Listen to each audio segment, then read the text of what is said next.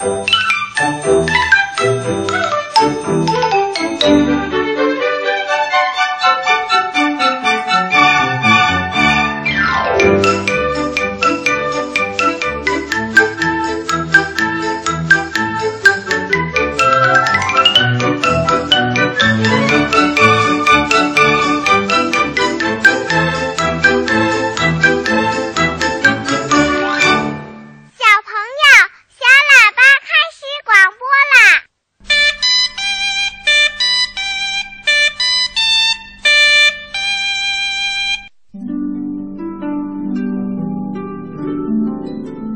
亲爱的小朋友，你好啊！欢迎收听小喇叭节目，我是博士爷爷。小朋友，你喜欢江豚吗？你知道江豚都长得什么模样吗？你知道江豚在什么样的环境中才能够更好的生活吗？嗯，对于这些问题呀、博士爷爷今天要带着你跟着安徽铜陵市广播电视台《快乐城堡》节目的主持人小燕姐姐，一起到长江边上去了解一下生活在那里的江豚吧。好，请小燕姐姐带领我们出发吧。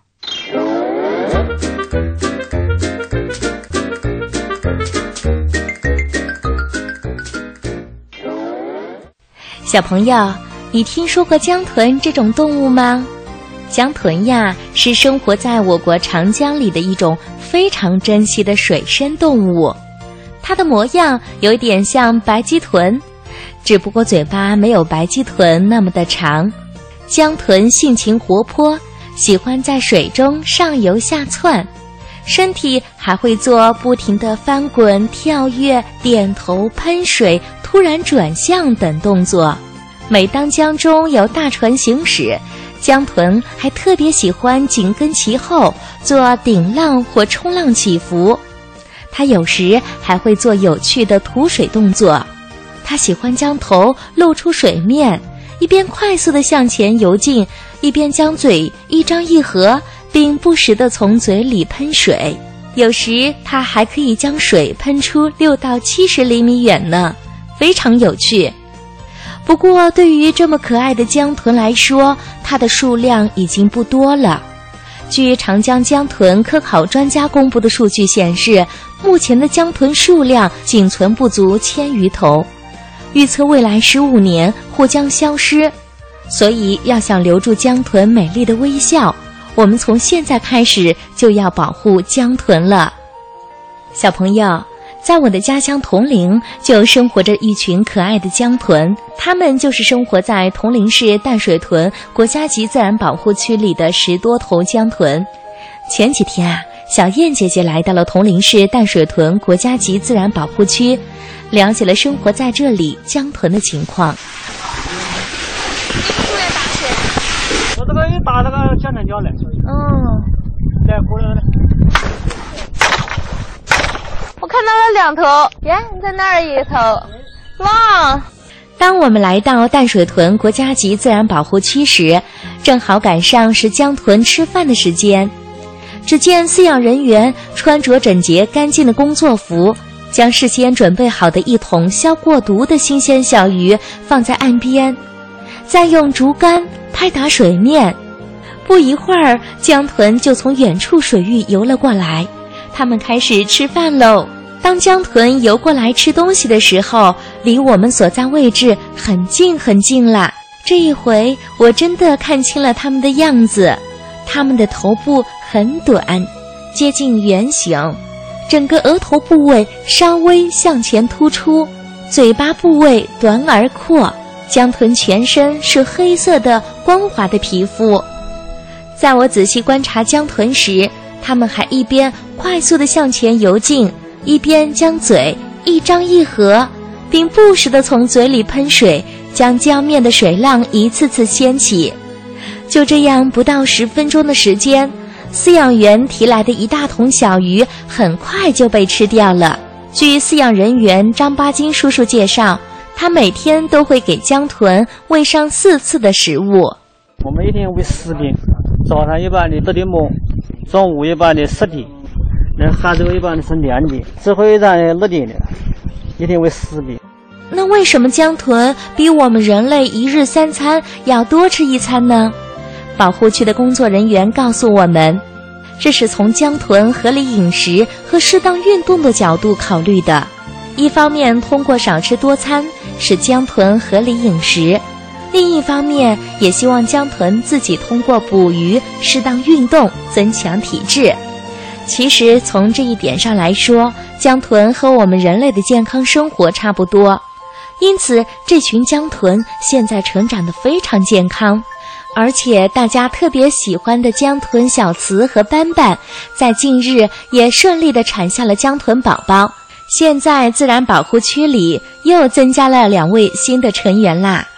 从这点上来说，这也充分表明，对于保护江豚。铜陵淡水豚国家级自然保护区的叔叔阿姨们采用的半自然夹江水域养育的方法是很有效的一种迁地保护。铜陵淡水豚国家级自然保护区科研人员陈然叔叔告诉我们：我们保护区的话有两个优势，第一个的话是渔业资源相对丰富，因为我们保护区位于那个主要位于铜陵江段，对吧？这个江段的话呢。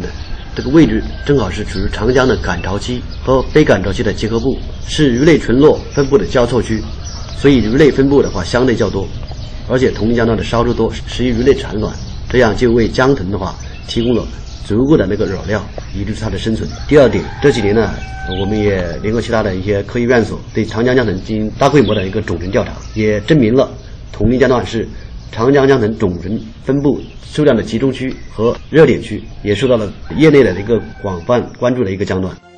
另外，据自然保护区工作人员介绍，为了保护江豚，他们还将会利用在铜陵县的薛坝和南嘉江那的一个长江过道来饲养和保护更多的江豚。铜陵淡水豚国家级自然保护区宣传科科长张锡兵叔叔告诉我们。现在我们下一步的打算，准备在徐坝一个南家江，嗯，那里面水域面积比较大，有一个市场近六七公里的一个长江过道。如果我们把修建一下的、改造一下的，可以里面能够饲养五十多江豚。五十多江豚，如果让他们再繁殖吧，再繁殖五十多江豚，就可以达到一百多江豚。一百多江豚，我们如果能保护的好。呃，至少这个物种能保存五十年是应该没有问题的。等那时候如果科学继续发达了，呃，建成这个保护就大有希望。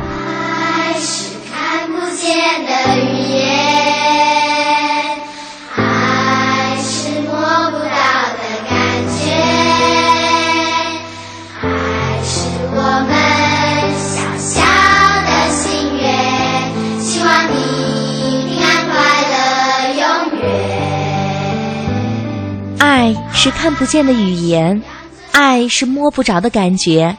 小朋友们，正是因为有了爱的保护，自然保护区里面的江豚才会健康快乐的成长。不过，对于咱们的好朋友江豚，我们该如何保护？这成了大家关心和思考的问题。因为在这次的实地采访中，江豚保护区的工作人员还告诉我们，随着生态环境的破坏。长江水环境的恶化，以及人们过度非法捕捞鱼类，使得江豚正一天天的减少。所以，我们要呼吁人类，为了留住江豚美丽的微笑，请保护身边的环境。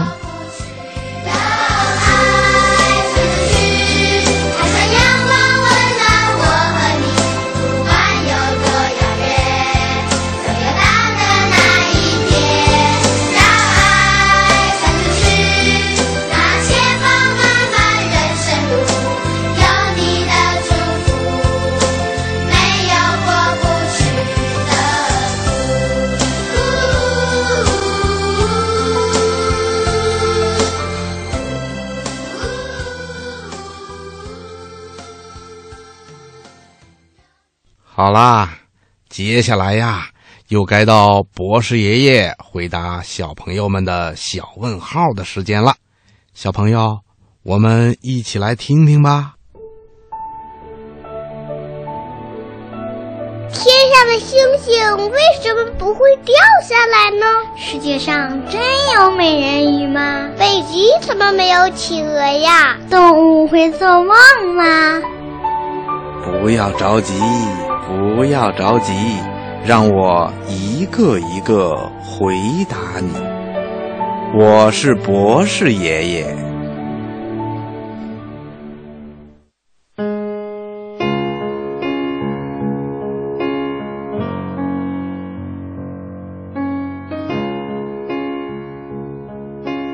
博士爷爷好我是大连市西岛区艺术幼儿园正班的小朋友，我叫左乐西。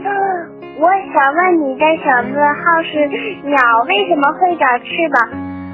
我是爷爷春天姐姐，春天姐姐你们好，我是来自杭州雨水音幼儿园中二班的陈思涵，我想问你个小问号。为什么海豚跟鹰的尾巴长得这么像？博士爷爷你好，我是来自广东省佛山市三水区妇联幼儿园大一班的廖子祥小朋友，我想问你一个问题：为什么人哭完的眼睛会红呢？我叫杜世宇，我想要问博士爷爷一个问题：为什么小朋友不能碰电呢？博士爷爷你好，我叫张日晨，今年六岁了。我想问你一个问题：石头是怎么形成的？春天姐姐、正晶姐姐还有博士爷爷，你们好，我是长春市的李浩民。我要问的问题是，为什么广播会发出声音呢？我是上海市一零幼儿园混一班的付子涵。今天我想问博士爷爷一个问题：为什么白鹤的腿会这么长呢？江苏省镇江市的程小明小朋友。给博士爷爷来信说：“博士爷爷，我有个问题一直想问问您，就是长江到底有多长，黄河到底有多长呢？他们的沿岸都有哪些省市呢？请博士爷爷告诉我好吗？”嗯，接下来呀，博士爷爷就来回答这个问题。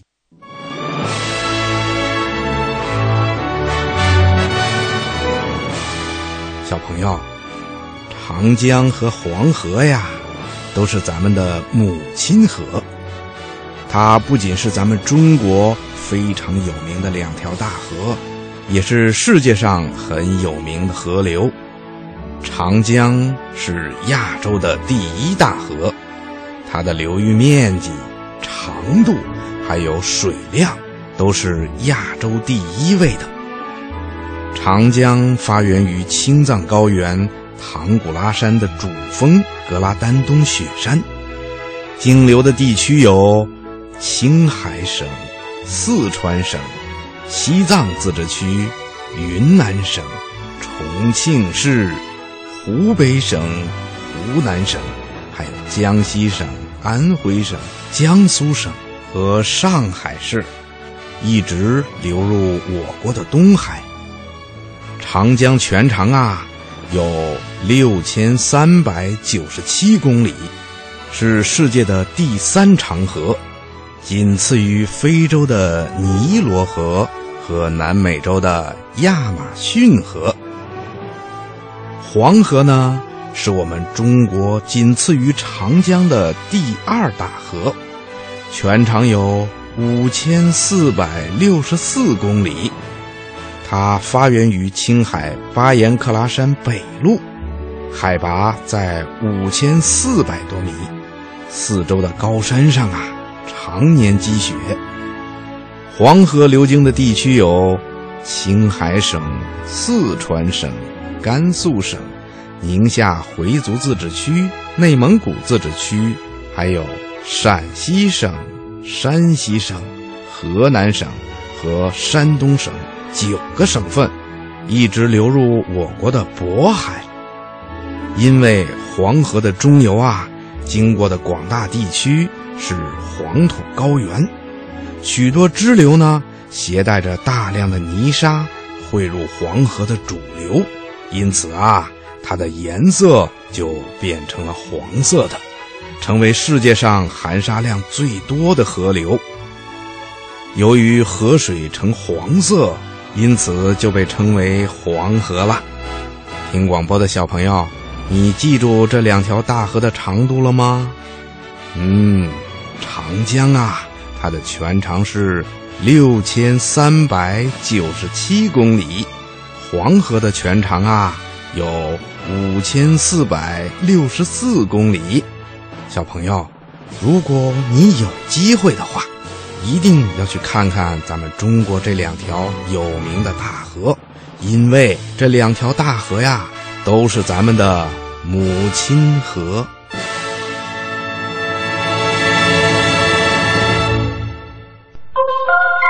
小喇叭开始广播了，我爱小喇叭。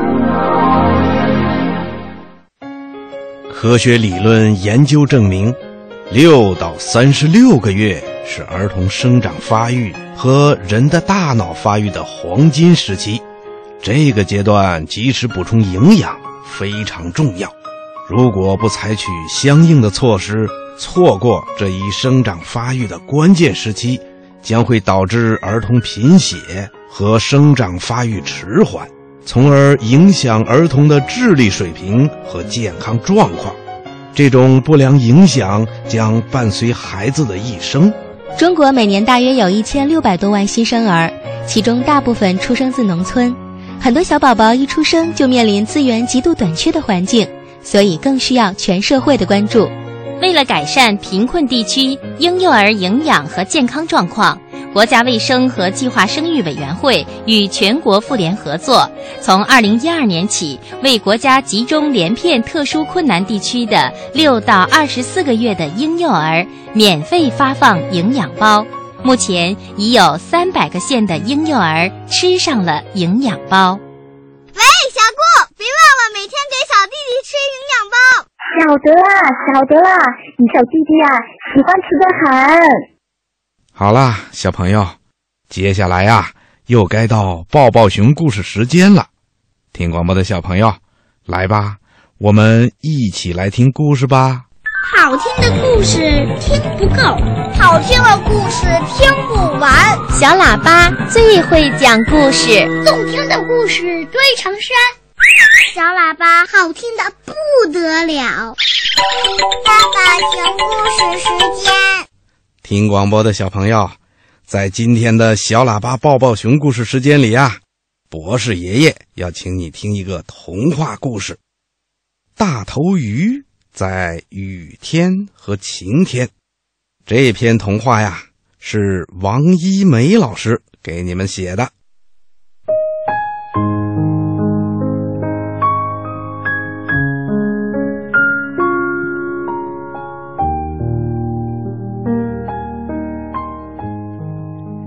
大头鱼居住在河底一幢小小的房子里，水草缠绕着它的窗户。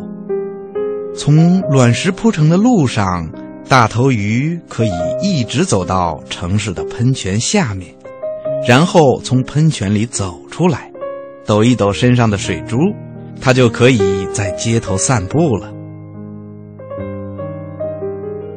大头鱼散步的时候，他的大头皮鞋发出哒哒的声音。和街上大部分男人一样，他腆着大肚子。抬着头在街上走着，步子不紧也不慢。没有人发现一条鱼和他们一起走在大街上。可是就在忽然之间，天上开始下雨。街上的男人们有的用报纸遮住自己的光头，有的用公文包顶在头顶，还有的用衣领罩住头顶。大部分的人用双手抱住头，他们跑得飞快，抢着到屋檐下躲雨。只有大头鱼，它仍然腆着大肚子，抬着头，不紧也不慢地走在大街上。大街上只有大头鱼走着，大家很快就发现大头鱼的服装是鱼尾服，而且看起来鱼尾服是不怕被雨淋的。啊，是鱼，他是鱼先生。大头鱼听见有人叫起来，是一个戴草帽的男人，他看上去也不怎么怕雨淋。大头鱼回头看的时候，吓了一大跳，他的身后有三只猫跟着。大头鱼逃回喷泉，从喷泉回到河底，他发誓下次一定要带一把伞。当街上只有他的时候。伞可以遮住尾巴。大头鱼第二次出门，带上了一把伞。街上有很多老先生，他们撑着拐杖，步子不紧也不慢。大头鱼把伞当成拐杖撑着，步子不紧也不慢。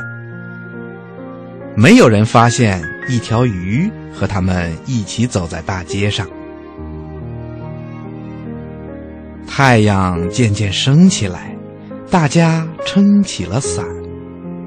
只有大头鱼先生，他用伞遮住尾巴。啊，是鱼先生！大头鱼听见身后有人叫起来：“啊，又是那个戴着草帽的人！”他说：“遮住尾巴没用，我见过你，你的头特别大。”大头鱼回头一看，吓了一大跳，在他的身影后有三只猫的影子。大头鱼逃回河底，发誓再也不会在晴天和雨天上街了。他对自己说。好在除了雨天和晴天，还有阴天。下雨的时候，大头鱼在河底睡大觉；出太阳的时候，大头鱼在河底悠闲的喝咖啡、看报。大头鱼想，世界上最安全的地方，大概就是河底了吧？而最最好玩的地方。大概就是大街上了。他盼望阴天赶快到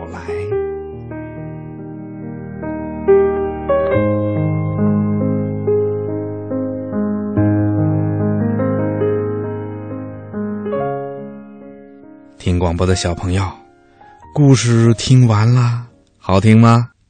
博士爷爷和你一样，还想再听一个故事。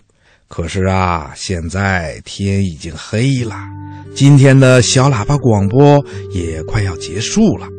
博士爷爷希望你在这首优美的歌曲声中，轻轻地闭上眼睛，然后睡一个甜甜的觉，再做一个美美的梦吧。